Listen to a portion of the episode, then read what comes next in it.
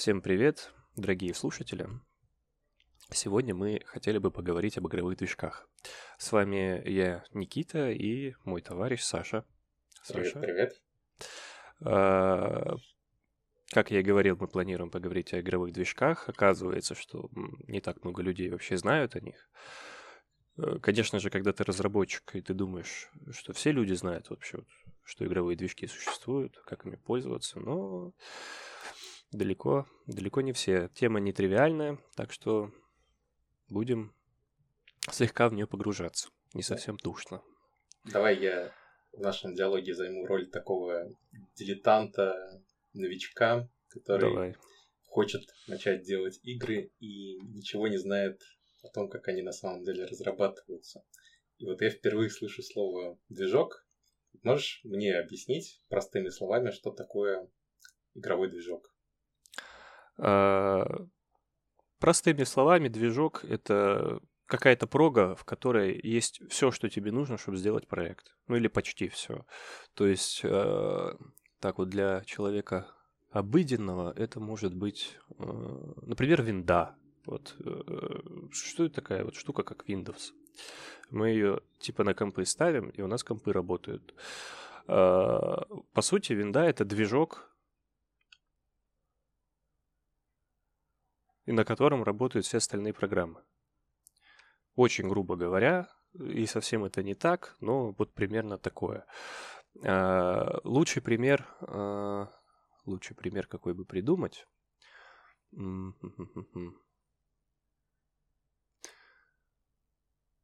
в общем, эта штука, э, не могу вот так сходу лучший пример сообразить, но это штука, с помощью которой можно создавать проекты и на основе которой проекты работают.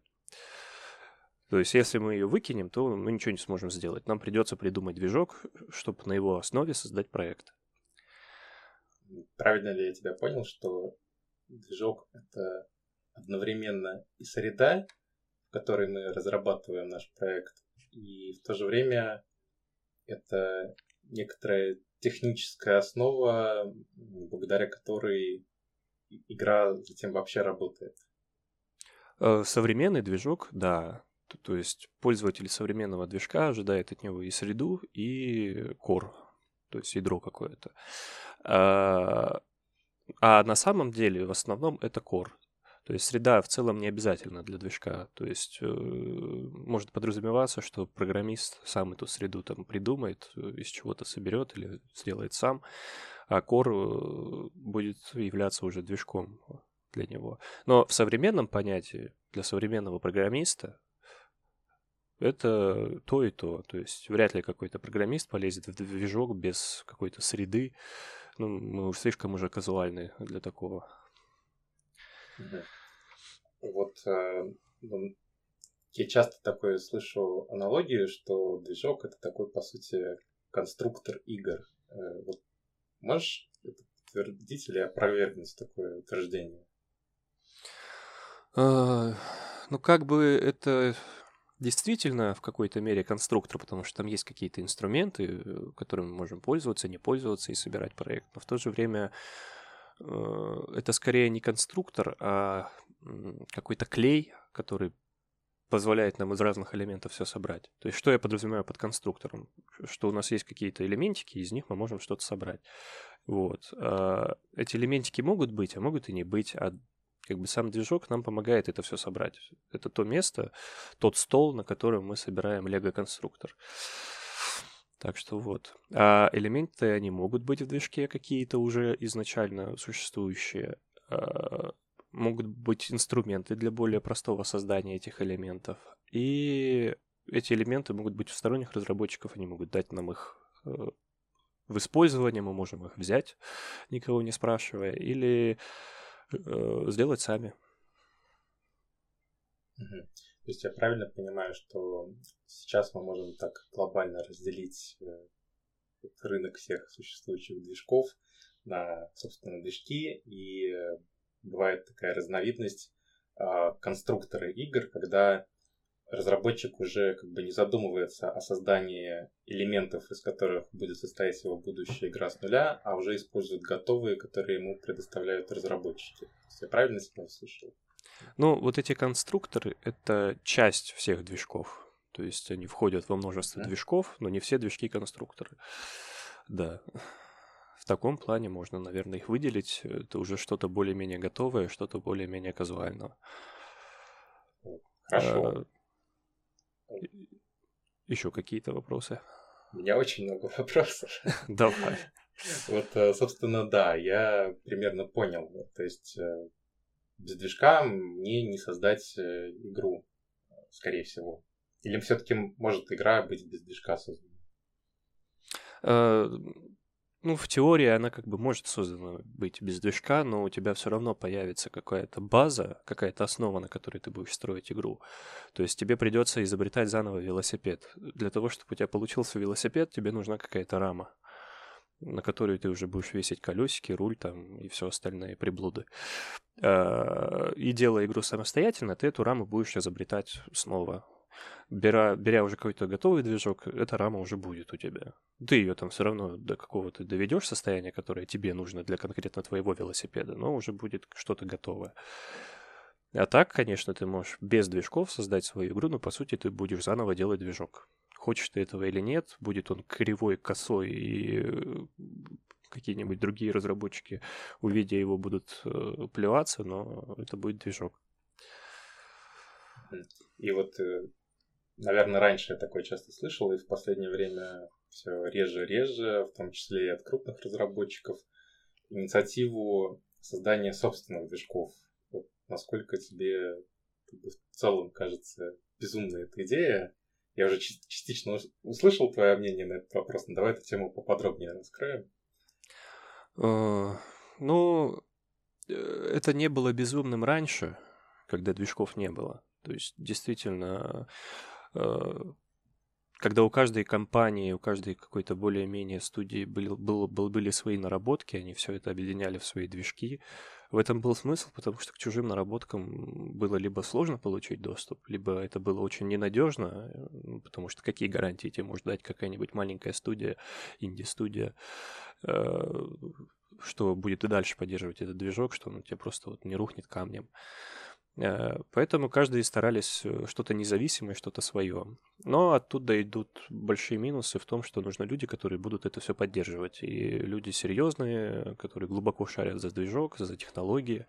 Они еще и дорогие сами по себе такие разработчики. И каждой, даже вот маленькой студии придется их э, у себя держать, чтобы они этот движок полишили, делали, доделывали. Это бесконечный процесс делания движка. Э, нельзя просто взять и остановиться на каком-то этапе, потом тебе понадобятся какие-то новые технологии туда добавлять. Поэтому постепенно, как, наверное, на любом рынке, образовались какие-то крупные игроки, которые поняли, что достигли какого-то уровня уже хорошего и могут э, гарантировать другим э, э, разработчикам, обнаружили вообще этот рынок, что другим разработчикам нужны движки, что могут гарантировать им надежность какую-то, какие-то фичи готовые, составили договор и начали продавать. Вот, собственно, это вот те же самые Unity, те же самые бесплатные движки, подразумевается, что мы берем их в использование, они нам гарантируют свою работу. Ну вот ты уже как бы затронул эту тему, да, давай тогда поподробнее поговорим, какие вообще бывают популярные движки, вот, э, и какие... Нет, давай начнем как бы сначала просто с обзора общего рынка движков. Вот какие сейчас популярные есть на рынке? Ну, это смотря, что тебе нужно. То есть э, существуют совсем простые, там, в которых люди грубо говоря, даже в школах учатся, возможно, в каких-то. А, то есть там все совсем оказуалено максимально. В основном они 2D, 2D-шные, то есть э, да какие-нибудь э, штуки из серии Марио, что-то такое, двухмерное, простое, какие-то бегалки. Э, уже зашиты в эти движки геймплей готовые, в которых ты можешь визуал менять. Ну, то есть что-то такое вот совсем упрощенное, чтобы ты быстро мог влиться и делать то, что тебе нравится. Если yeah. тебе хочется менять картинки, ты сразу меняешь картинки. Если тебе хочется менять код, то ты оставляешь картинки, чуть-чуть там пытаешься в коде разбираться, но в целом все работает и все очень просто. Да, я слышу, что ты хочешь что-то сказать. Я, я хотел сразу назвать несколько примеров. Это GameMaker, наверное, да? Да, GameMaker. Самый такой популярный. Он как раз на грани конструктора, да, и Construct. А, тоже да. вот, э, они как бы как раз балансируют на грани между конструктором игр и движком, потому что уже предоставляют много возможностей э, создания игр, не используя код. То есть ты Но... даже их в минимальном каком-то виде уже программируешь, собирая уже между собой какие-то ключевые элементы. Приводя к аналогиям, я бы сказал так. Вот э, мне Лего немножко близко, я надеюсь, многие люди в Лего играли. Вот, а кто-то играет до сих пор. Э, у тебя, ты вот покупаешь какую-нибудь игрушку Лего, есть чертеж, да, как вот сделать из нее игру, грубо говоря, или вот игрушку в случае с Лего, в случае с движком игру. То есть какой-нибудь такой движок, он, это какая-то такая простая моделька, в которой уже сказано, как что все сделать. Это в целом просто, ты это собрал, ты доволен собой, ты молодец, ты чему-то научился, и, возможно, сделал какой-то простой продукт, который там захватит умы людей. А, но дальше, возможно, в техническом плане развиваясь, возможно, в плане использования технологий, какие технологии тебе нужны для новых проектов. Ну, например, из таких движков ты не сделаешь какой-нибудь Ведьмак, правильно? То есть, э, пытаясь уже усложнить, э, усложнить игру, а, этот чертеж тебе уже не поможет. Ты уже начинаешь делать что-то сам, сам собирать, э, сам придумывать чертеж, э, сам писать э, очень много-много базового кода. Но как для старта такие движки вполне себе нормальные. То есть там ты, как мы, по-моему, в прошлый раз обсуждали, можешь познакомиться с тремя стезями разработки, программирования, геймдизайна, художества, и выбрать, что тебе больше нравится, очень простым образом. Ну, наверное, можем перейти к какому-нибудь следующему уровню движков. Да. Какой следующий уровень движков ты бы назвал?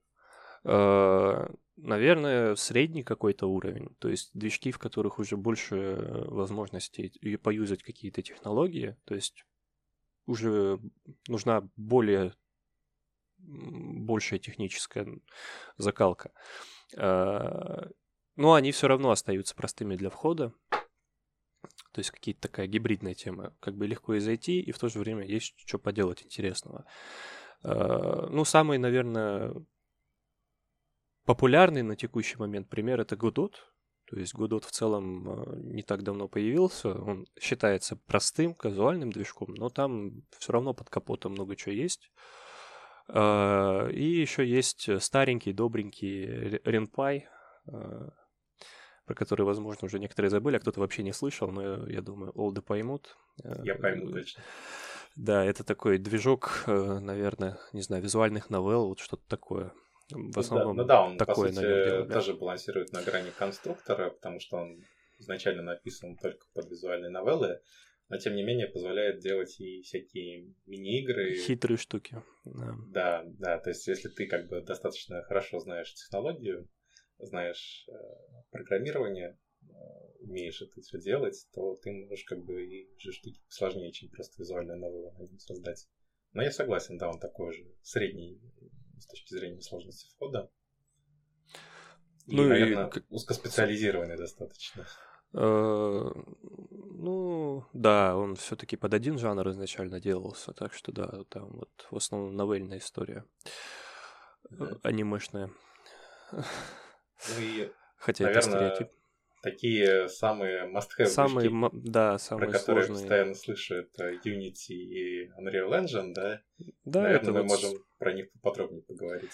Самые главные мастодонты на текущий момент э, всего игрового рынка, когда ты думаешь, уже будучи созревшим разработчиком, на чем делать игру, у тебя только два варианта. Это Unity или Unreal. Э, про Unity я могу рассказать много, про Unreal я могу рассказать немного, потому что в Unreal я профессионально не работаю. Но в двух словах, я думаю, это... Ну, я думаю, на самом деле, может, кто-то и не знает. Э, Unreal движок э, более графенистый, более красивый. Войти в него сложнее, чем в Unity. Вообще Unreal вышел из студии Э, из эпиков, они его изначально э, создали, придумали, делали для своих игр. То есть он прошел вот этот эволюционный путь, который я в начале подкаста рассказывал. То есть когда маленькие студии создавали свои собственные движки, этот движок смог, э, его поддерживали долгое время, он постепенно развивался, развивался. Выяснилось э, то, что его можно давать другим студиям, работать в этом движке, создавать свои проекты. Они начали это делать, начали делать это за денежку, хорошо зарабатывали, потом сделали его бесплатным, параллельно он продолжал эволюционировать, они сделали Fortnite, отличная реклама движка, я считаю, которая зашла слишком далеко. И вот с тех пор это на данный момент бесплатный движок с очень неплохими технологиями, но все равно со своими минусами. Э, он больше заточен под ПК-консольный рынок, чем под мобильный. Э, в свою очередь, Unity не может с ними так соперничать, потому что, наверное, у компании Unitech нету какого-то такого проекта типа Fortnite, на котором они могут обкатывать свои... Ну, вообще нет необходимости создавать каких-то таких э, крупных штук, крупных фич для ПК. И постепенно рынок решил, что они будут э, ответственны за мобильный сегмент, и э, разработчики, и разработчики игр, как и разработчики самого движка начали плыть в этом направлении. Так что, по сути, Unity — это главный по мобильным играм э, движок, ну, в то время как Unreal тебя... главный по ПК и консолям. От себя да. могу добавить, что, наверное, главное отличие Unity это его действительно кроссплатформенность. То есть ты можешь создать один проект в Unity и с какими-то минимальными изменениями его портировать там на HTML5, да, можешь его на мобилке, можешь его на ПК собрать. То есть если у тебя э, не использует проект по, по умолчанию каких-то узкоспециализированных технологий, рассчитанных под определенную платформу, то движок тебе в целом позволяет этот проект билдить на любую платформу, какую тебе захочется. Я, я вот как раз считаю это таким заблуждением старым уже. Очень mm-hmm. часто это слышу. Но действительно, Unity, по-моему, на большее количество платформ позволяет портировать проект, но это не значит, что ты просто берешь, жмешь кнопочку, и у тебя теперь игра работает там на другой платформе. На самом деле там много подкапотной возни, особенно если проект уже большой. Mm-hmm. Может очень много, очень много что пойти не так. А, просто из-за того, что платформы сами друг от друга сильно отличаются. Будь то веб, будь то консоль, будь то Nintendo, будь то телефон. А, тебе все равно придется в проекте много всякого делать, что кажется незаметным снаружи, а по факту работы много. А Unreal действительно раньше поддерживал не так много э, платформ, но постепенно там увеличивается число платформ, так что этот вопрос уже отпадает. То есть просто тут уже вопрос в оптимизации. Unity лучше работает на мобилках, чем Unreal, но мобилки можно делать на Unreal, и есть примеры успешных проектов на Unreal. Я точно знаю, что есть, но назвать их сейчас не смогу без Я тоже, так сходу, не вспомню, потому что на моей памяти даже крупные хиты, а, они либо делались на своих движках, а, ну, ввиду того, что уже достаточно долго живут, и на тот момент Unity не был распространен. Но все вот как бы уходящие в последние годы, они преимущественно выпускались, а, создавались на Unity. Ну, крупные мобильные проекты ты имеешь в виду? Да, да, да, да. Я тут со ну, Genshin Impact, добрый вечер. Да.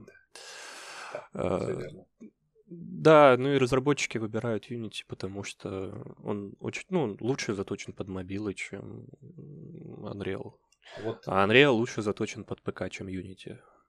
Мы говорим про различия, да, но мы как-то упустили такие моменты, а все-таки что у этих движков есть общего между друг другом? Mm, ну, плюс-минус у них общая концепция, то есть э, если ты уже поработал на одном из движков, тебе будет несложно влиться в другой, но все равно сложности будут. Отличаются языки программирования у них и какие-то концепции уже внутри, какая-то архитектура в целом немного отличается. Тут еще Unity скоро выкатит большой апдейт. И если он будет таким, каким э, рассчитывает рынок, они сильно будут отличаться друг от друга. А, уже именно вот техничес... на техническом уровне. То есть раньше ты мог зайти, допустим, из Unity открыть Unreal, и, ну, плюс-минус все понятно. То есть ты понимаешь, вот это объекты, вот это вот какой-то код, они взаимодействуют друг с другом так, окей. Ну, то есть какая-то база уже будет сразу понятна, без каких-то видео на YouTube для чайников.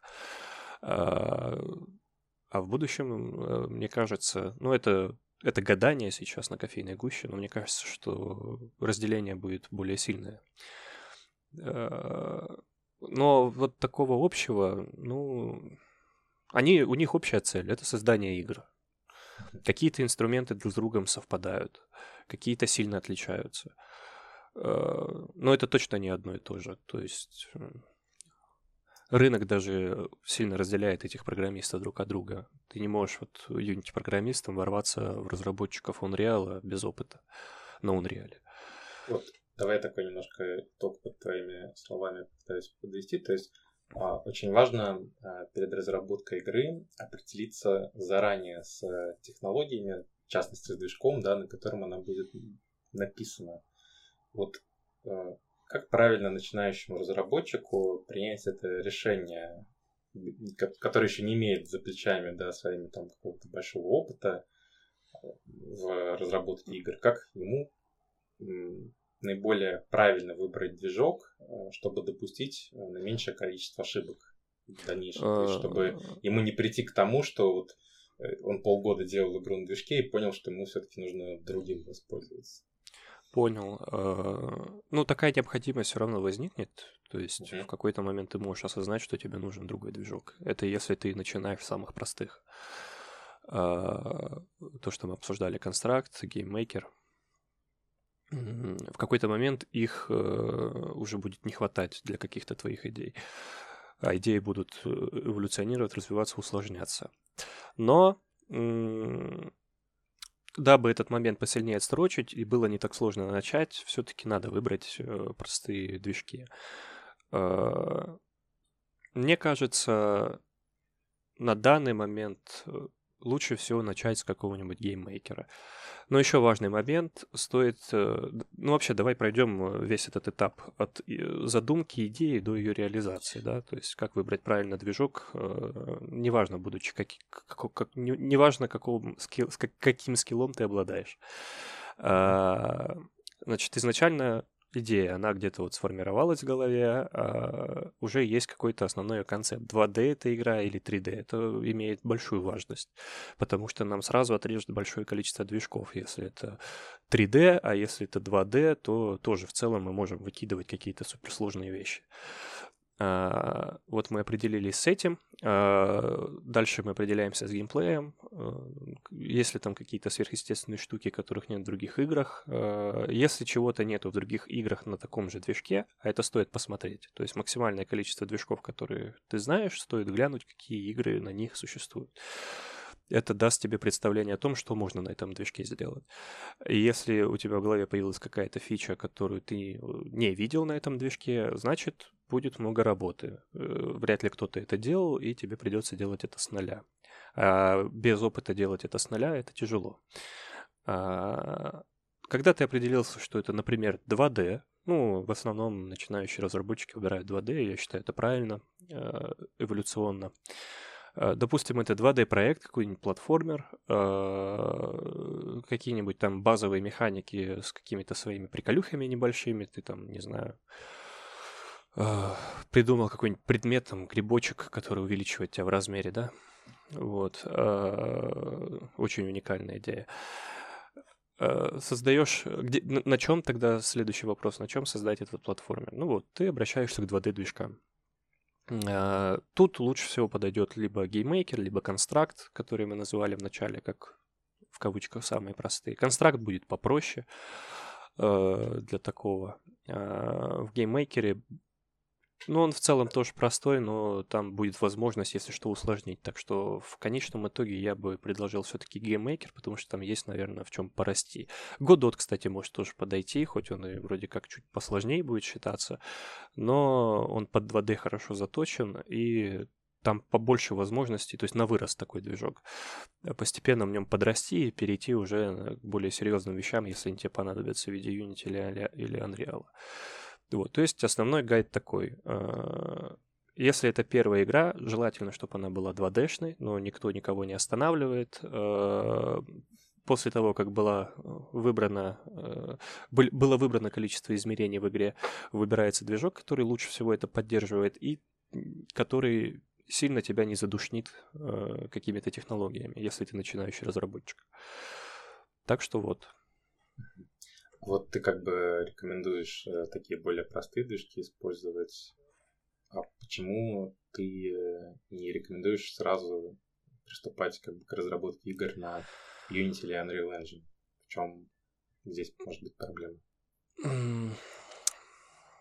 Потому что это сложно, потому что очень легко обжечься, очень легко потом уйти из индустрии. И сам, я могу по своему опыту это сказать, я сам начинал не с простых движков, я начал сразу с Unity. Ну, вот, и я, наверное, с этой колокольни так советую, потому что я знаю свой путь. Я считаю, мне повезло Unity не бросить и не отказаться от него в какой-то момент, просто потому что я, во-первых, э, уже обладал какими-то техническими навыками, то есть я не прям с нуля заходил. И ну, я был чересчур фанатом, наверное, вот игр, не знаю, мне вот прям нравилось. Я вот прям сидел, тыкался, очень долго тыкался. Я тыкался там в течение трех лет, прежде чем познать Unity на уровне начинающего специалиста. А, и довольно часто я этим занимался. Часто я открывал Unity и что-то в нем делал, какие-то свои задумки. А, и на это ушло очень много времени. То есть ты в Unity не сделаешь игру за полгода, войдя туда нулем. Мне кажется, то есть э, порог вот входа боль, э, высокий. Да, да, то есть высокий порог входа.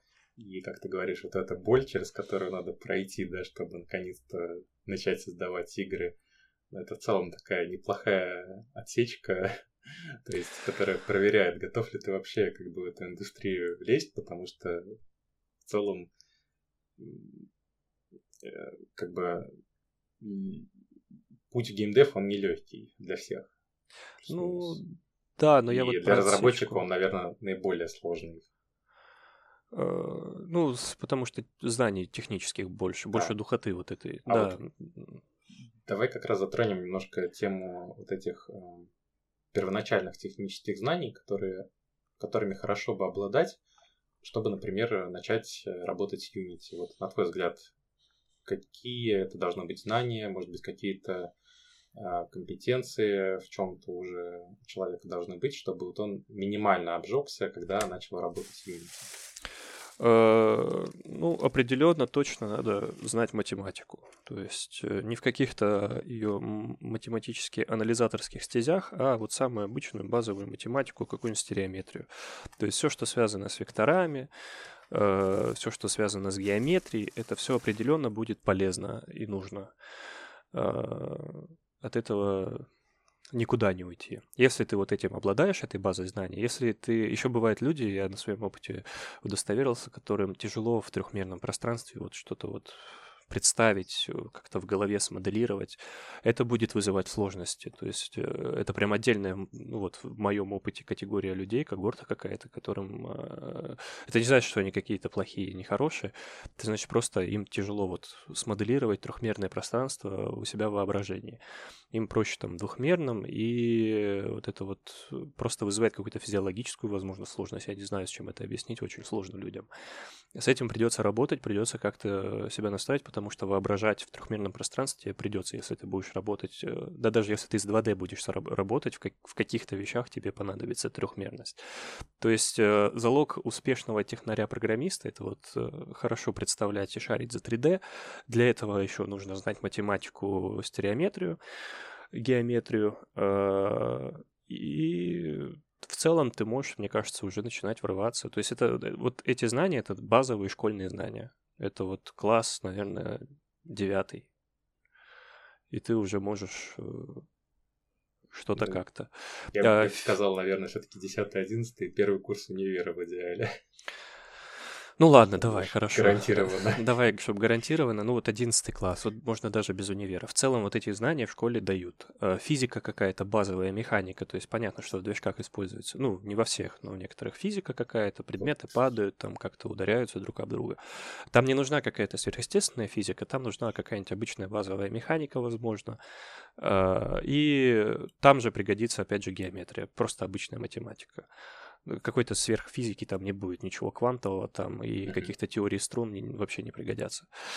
Э, и это тоже, опять же, все дают в школе. То есть на момент, э, давай тогда согласимся, на момент 11 класса этих знаний уже они, их уже где-то дали. Возможно, где-то мы их прослушали, э, стоит обратиться к каким-то старым учебникам, но это все уже где-то было, это уже все озвучивали, все уже домашка была сделана поэтому.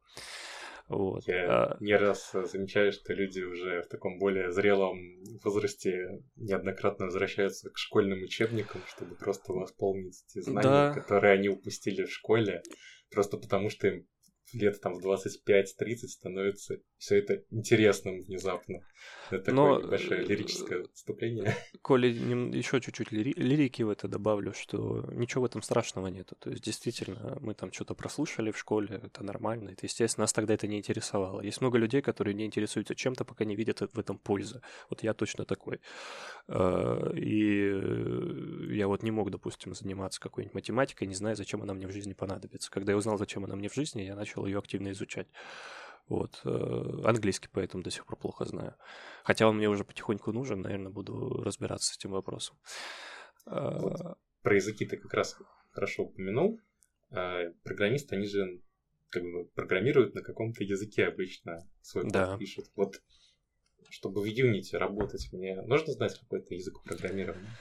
Конечно, разумеется, нужно знать э, язык программирования. Этот язык программирования на текущий момент один, если мне память не изменяет. Раньше их было чуть побольше.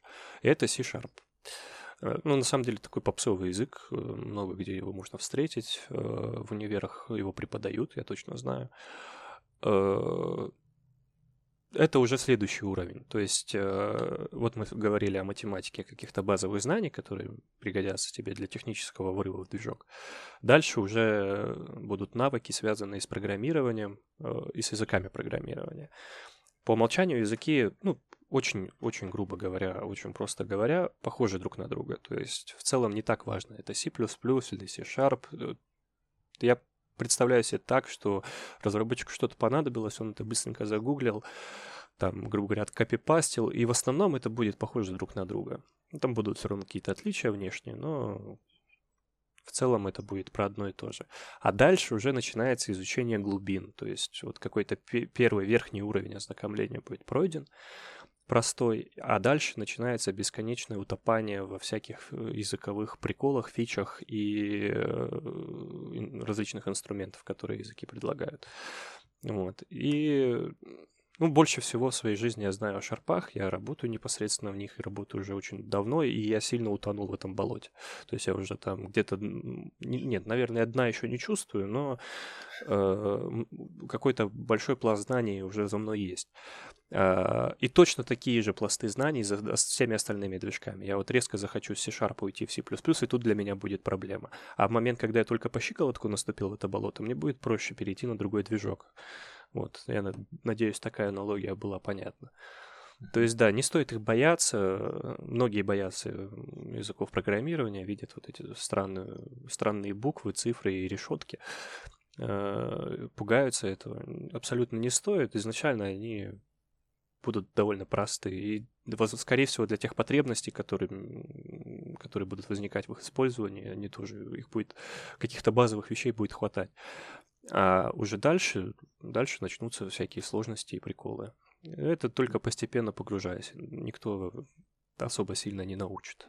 Но правильно ли я понимаю, что в целом, если я в школе не пропускал информатику, и если у меня была достаточно хорошая информатика в школе, то этих знаний а, плюс-минус будет достаточно для того, чтобы на начальном уровне посмотреть, что из себя представляет язык C-Sharp, и как бы переключиться на то, чтобы уже пытаться первые игры а, свои разрабатывать в Unity, параллельно изучая C-Sharp, параллельно изучая сам движок, на котором я работаю. Ну, скажем так, если э, вот в школьной информатике было хотя бы немножко программирования, а бывает информатика без программирования, то если бы чуть-чуть программирования было, тогда да, тогда точно так. Если программирования не было, тогда будет чуть сложнее, надо будет привыкать программировать вообще, как, как, как к жизнедеятельности какому-то, какой-то.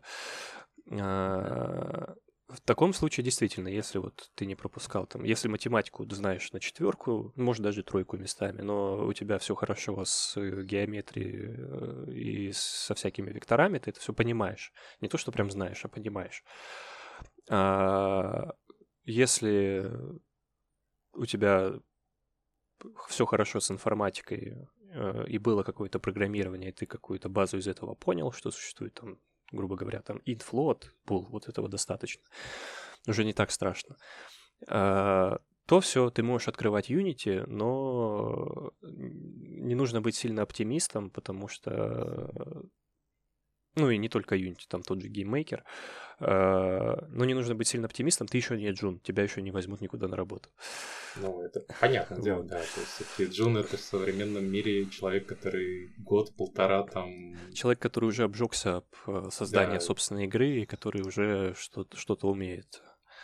Какую-то базу точно знает. Ну, да, не будем, наверное, сейчас такой родмэп разработчика уходить. А продолжим немножко про движки. Uh-huh. И э, да, то есть ты как бы упомянул, что вот, э, в Unity используют C-Sharp, и э, нужно, наверное, тут упомянуть, что в Unreal Engine, в свою очередь, используется C++, C++, да, в качестве такого базового языка. И плюс там есть еще технология блюпринтов, которая позволяет на каком-то этапе прототипирования да, отказаться от использования кода в своем проекте. Поправь меня, если я здесь. Ну, я не пользовался прям блюпринтами настолько. Угу. Да их еще по-разному извращают, так что тут такая ну, тоже сложная Тогда мы тема. Здесь не будем глубоко да, вдаваться в подробности, просто да, сложность как бы обычно перехода на другой движок, она еще связана с тем, что тебе нужно разный стек э, технологий э, изучать, и чем глубже ты как бы в один углубился, тем э, сложнее тебе потом будет как бы как бы начать изучать новый. И ну, проще, и сложнее. Да, но с одной стороны ты как бы определенную систему мышления приобрел, да. Э, изучая один стек. Но в то же время весь твой вот этот прошлый опыт, он можно его разделить на два, потому что тебе в чем-то придется начинать учиться заново. заново. Да. да. И так будет всегда, не только в сфере разработки, но и в любой как бы, сфере. То есть чем дальше новая сфера, в которую ты переходишь от твоей текущей, а, тем сложнее в нее будет переход. А в программировании, хоть эти сферы и близко друг к другу находятся, но вот этот шаг перехода очень высокий. Да, поэтому на самом деле важно определиться как можно раньше не только с движком для своей будущей игры, но и с движком, который с которым хотелось бы работать э, долгие годы вперед, наверное, так, да? То есть, ну... чем раньше это будет понятно, тем лучше для тебя а, будет в дальнейшем, потому что ты вот этот вот первый слой как бы первичных а, потребностей в технологиях используемых ты будешь уже с каждым новым проектом все быстрее и быстрее закрывать и переходить раньше непосредственно к разработке игры, чем к изучению технологий. Я считаю, я немножко не согласен с этим. Я считаю, что э, действительно, чем дольше ты сидишь за одним движком и за одним стеком технологий, э, в том числе языком программирования, тем тебе сложнее будет на другой стек перейти. Но в то же время тебе ничто не мешает это сделать. Ты, возможно, чуть-чуть даунгрейдишься по своим навыкам, но уже пройдя один раз этот путь, пройти его снова будет намного быстрее. И нельзя никогда точно угадать, что вот все ребята берем и идем на Unity, это будущее. Я не могу так сказать. Я не знаю, что будет с Unity в будущем. Э, я не знаю, что будет с Unreal, и, скорее всего, придется переходить куда-то в какой-то момент времени. С этим я абсолютно согласен. Извиняюсь, что перебил. Это, да, умение адаптироваться к изменяющейся реальности, это вообще, наверное, один из ключевых навыков э, выживания в современном мире. Не только в индустрии игр, а вообще в целом. Да не только есть... в современном, в целом. Ну да, да. То есть, Мы все время... Если человек умеет адаптироваться, он, скорее всего, всегда выживет и выйдет из ситуации с минимальными потерями. А люди, которые надеются на какую-то вечную стабильность, ну, зачастую обречены. Ну и как опыт это очень, очень полезно. То есть да. Э, ты вот поработал в одной штуке, потом перешел в другую, и даже если мы говорим вопрос не про Индию, а про работу, вот работодатель у тебя будет спрашивать, почему, это уже намного интереснее, этот специалист уже довольно прикольный. То есть он там и то, и все, пятое, десятое, да, возможно, давно он там, грубо говоря, на Unity прогал, а потом в какой-то момент перешел на Unreal, Unity уже плохо помнит, но этот опыт был и остается за ним, и этот чувак явно что-то понимает. Вот, то есть, э, и бояться, да, это большой страх э, перейти на какой-то новый стек технологий, э, немножко даунгрейнуться назад, но не стоит бояться выходить из этой зоны комфорта. Это просто зона комфорта. Ты выходишь немножко дальше, и зона комфорта у тебя расширяется. Это уже... Это профессионально очень полезно, и морально тоже очень полезно. Ну, и все-таки нужно заметить, что эволюционируют не только люди, но и движки. Конечно. Они работают. То есть мы за последние годы явно можем наблюдать прогресс, когда порог входа у Unity и Unreal Engine, он действительно снизился, и теперь, мне кажется, даже школьник уже а, в среднем, ну, такой средний школьник вполне может как бы брать эти движки и пытаться на них собирать игры при достаточном уровне мотивации, изучать эти технологии, которые требуются для работы на них. Но, то есть реально порог входа понизился, и плюс-минус простенькие игры на этих движках, они становятся доступны все более широкому кругу э, разработчиков. Ну, в этом заинтересованы сами создатели движков, потому что им как бы интересно, чтобы как бы, рынок, который они охватывали, максимально расширялся. Тот же как бы Unreal Engine уже давно а, применяется многими специалистами не только как движок для создания игр, но и как движок для визуализации, например, архитектурный, да, там интерьерный какой-то. Для кино, да, то есть и Unity в том числе пытается как бы в этой сфере ну, Unity догоняет. пиариться. Да. Ну, да, здесь это нюансы, рыночная игра. Да, не будем опускаться, но в целом как бы движки все как бы пытаются более широкую аудиторию постоянно охватить, эволюционируют, и э, поэтому, да, сегодня может тебе один понадобиться, завтра тебе может другой понадобиться, не знаешь, как там жизнь вернется. И эта эволюция, она еще приводит к тому, на мой взгляд, что многие современные крупные разработчики а, тоже начинают постепенно отказываться от своих собственных наработок, а, не будем, наверное, какие-то конкретные примеры приводить, просто мы можем это наблюдать на крупных AAA играх, которые сегодня выходят, да, что все больше разработчиков объявляют о том, что они хотят перейти на уже вот существующие движки, ну, в частности, да, опять же, на Unity, либо на Unreal Engine, просто потому, что им э, проще становится закрывать этот вопрос даже поиск новых специалистов, а, который умеет с этими движками работать, гораздо проще найти человека, который умеет работать с Unreal Engine, чем человека, который умеет Crysis. работать с э, каким-то внутренним... Срутек. Да, да. Но тут можно еще какой-нибудь пример EA привести, да, там, я не помню, как этот внутренний движок называется. Вот, я тоже не Frostbite, помню, но... Frostbite, по-моему. А, ну да. И этот еще польская фирма замечательно известная. Э, CD Projekt у них, по-моему, вот Ведьмак 3 на Да, да, они объявили буквально в прошлом году, что все их будущие игры будут выходить а четвертый будет на Unreal, да. Пятый, Киберпанк да. был крайний на их собственном движке. Все, да, то есть это уже скорее так даже рынок диктует условия, потому что специалистов, э, которые умеют с этими движками работать, просто больше, и их проще анбордить в свою команду разработки, чем Э, людей, которые умеют работать только с твоим каким-то внутренним движком, и поэтому, вот, на мой взгляд, э, все это эволюционно будет, ну, если не к монополизации стремиться, но к какой-то вот, такой ситуации, когда у нас э, останется, наверное, несколько там популярных движков, и каждый движок, он будет в какой-то определенной сфере востребован. И будут очень редкие кейсы, когда Э, действительно будет возникать необходимость там создания собственного движка. Э, ну, об этой необходимости там, наверное, как бы слишком подробно не стоит говорить, но она там может быть по экономическим каким-то причинам, по технологическим, да, но как бы в целом а, плюс-минус, мне кажется, 95% там разработчиков будут работать уже на существующих каких-то движках. Ну, ну, интересно, и... твое мнение послушать на эту тему. Я думаю, что Так, ну если по порядку. Э, по поводу, что диктует рынок, я не согласен. Мне кажется, рынок просто вот э, один из факторов.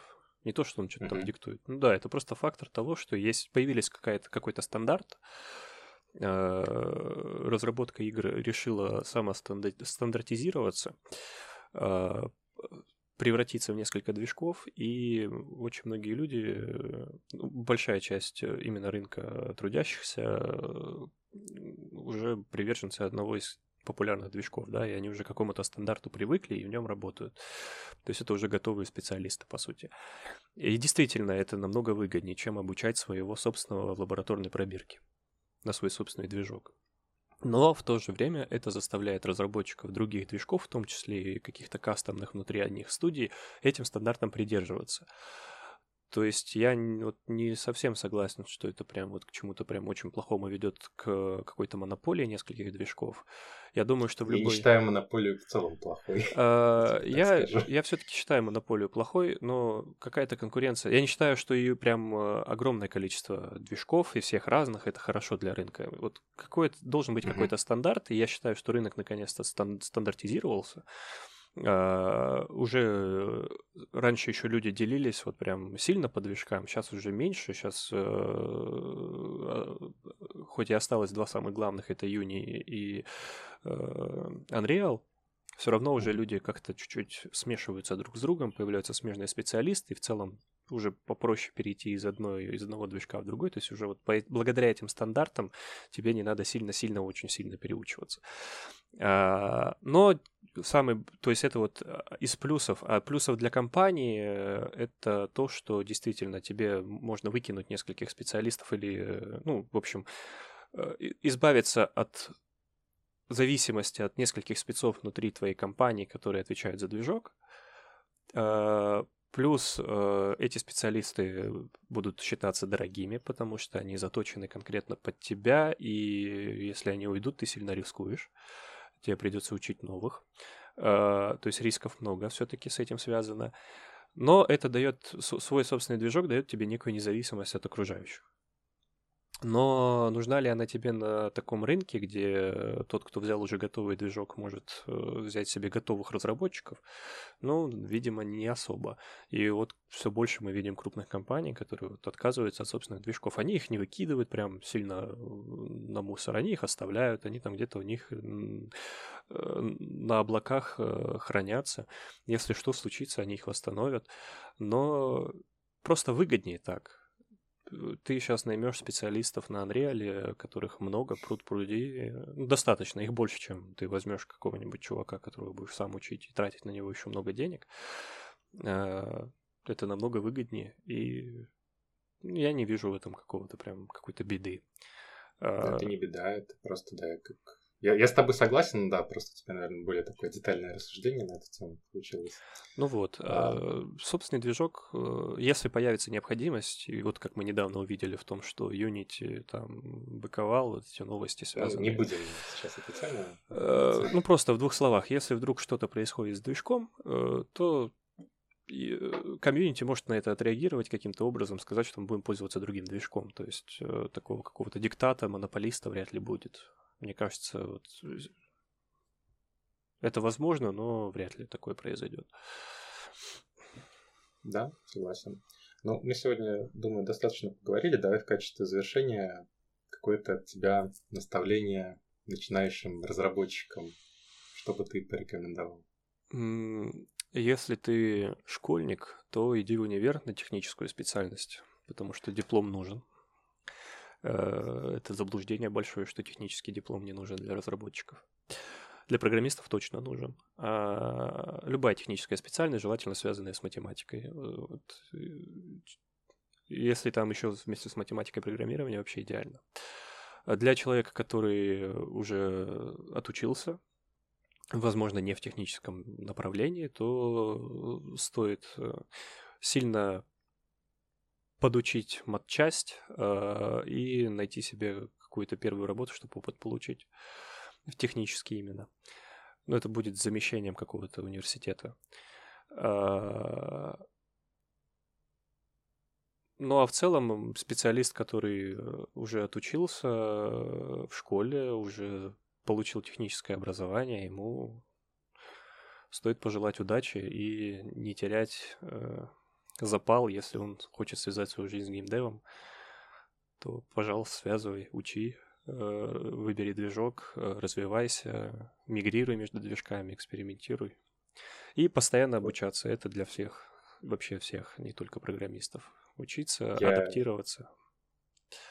Я от себя, в свою очередь, тоже хотел как раз э, сделать наставление, и я не совсем с тобой в начале твоего наставления согласен, в том плане, что иди в универ и учись. Мне кажется, это вопрос уже опциональный в современном мире, стоит или нет. А вот последнее слово, я бы за него зацепился, экспериментируй. Мне кажется, действительно, если ты хочешь что-то делать, нужно не бояться начать экспериментировать с тем, собственно, что ты хочешь делать. То есть не нужно бояться начать делать игру, потому что, мне кажется, это такой самый э, главный страх начинающих разработчиков, что вот они думают, они сейчас все идеально в своей голове спланируют, э, придумают какую-то супер, там, совершенную идеальную игру, и только потом приступят к ее разработке. Вот самое главное себя от этой, как бы, от этого перфекционизма вредного, вот этого такой вредной разновидности такого перфекционизма отучить и начать э, делать. Плохо делать, э, испытывать какие-то, терпеть поражения, неудачи, но всегда что-то делать, экспериментировать, э, пытаться свои идеи воплощать. Это, мне кажется, самый главный навык э, которым должен обладать разработчик игр в частности. Не бояться экспериментов. Согласен, как кроме ты? первого, я за образование все-таки буду топить у программистов. Ну, Но это отдельная тема. Об этом еще поспорим. И такая тема действительно очень Она актуальна. Это да. спор прям титанический. На... В индустрии точно. Да. Хорошо. Э, мы очень подробно поговорили. Мне понравился наш диалог. Я думаю, мы можем попрощаться на сегодня. Давай прощаться. Да, давайте прощаться. Всем э, большое спасибо за то, что вы нас прослушали. Надеемся, кому-то это было полезно. А, пока-пока. Пока-пока.